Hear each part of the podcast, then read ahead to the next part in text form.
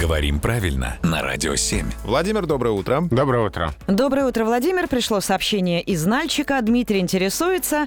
Смотрели они с ребенком мультфильм 91 года «Терем-теремок». И когда постучался там медведь и попросился в теремок, он произнес фразу «возьмите на постой».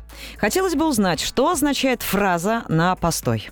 Связано ли это, кстати, э, с постоялым двором? Ну, конечно, связано, да. Медведь молодец, он использует слова, в том числе разговорные, немножко даже устаревшие. Слово «постой» имеет значение ночевка, проживание в нанятом помещении. Еще это связано и с э, военной тематикой, потому что второе значение — стоянка военнослужащих на частных квартирах. Да.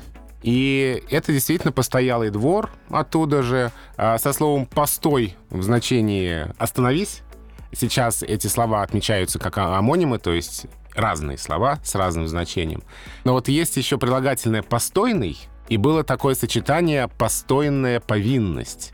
В России до 1917 года это обязанность населения отводить помещения для войск в местах их расположения или временных стоянок. И сразу вспоминается фильм о бедном гусаре «Замолвите слово». Именно. В общем, постой, старое слово, и постоялый двор практически единственное, что вот нам напоминает об этих исторических корнях. Владимир, спасибо большое. Свои вопросы можно и нужно отправлять на сайт radio7.ru.